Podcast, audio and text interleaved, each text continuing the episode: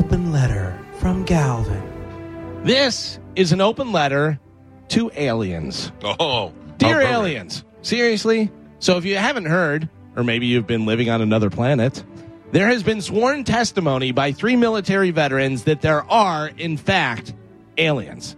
They also said that the U.S. government has operated a secret, multi decade reverse engineering program of recovered vessels, otherwise known as the plot of Terminator.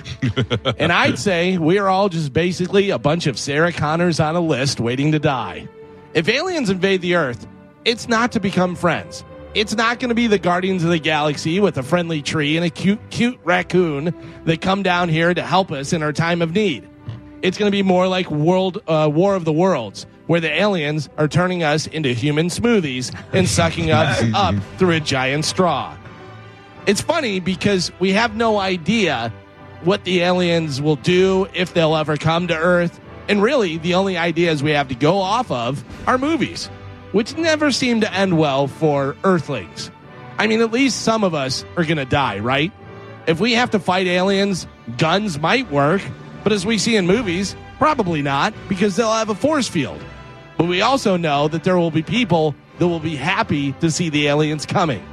And they'll be on the rooftops and they'll be partying and they'll be dressed up. And let's be honest, we can't wait for them to be laser blasted.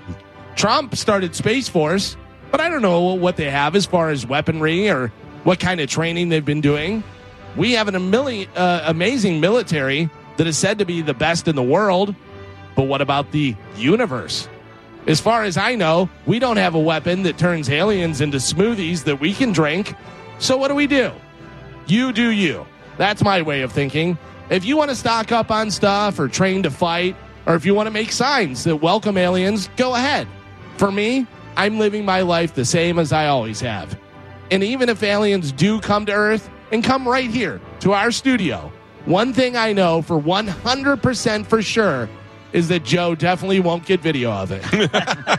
I'm, I'm Galvin from the Mike Calta Show, and this has been an open letter to aliens. Oh, Joe. Thank Come you, on, Galvin. Joe. Get the alien video ready. I'm working on it. For the love of I God. No didn't video? have the patch. No video and no likes. Oh. Well, he's got some likes. I'm just saying.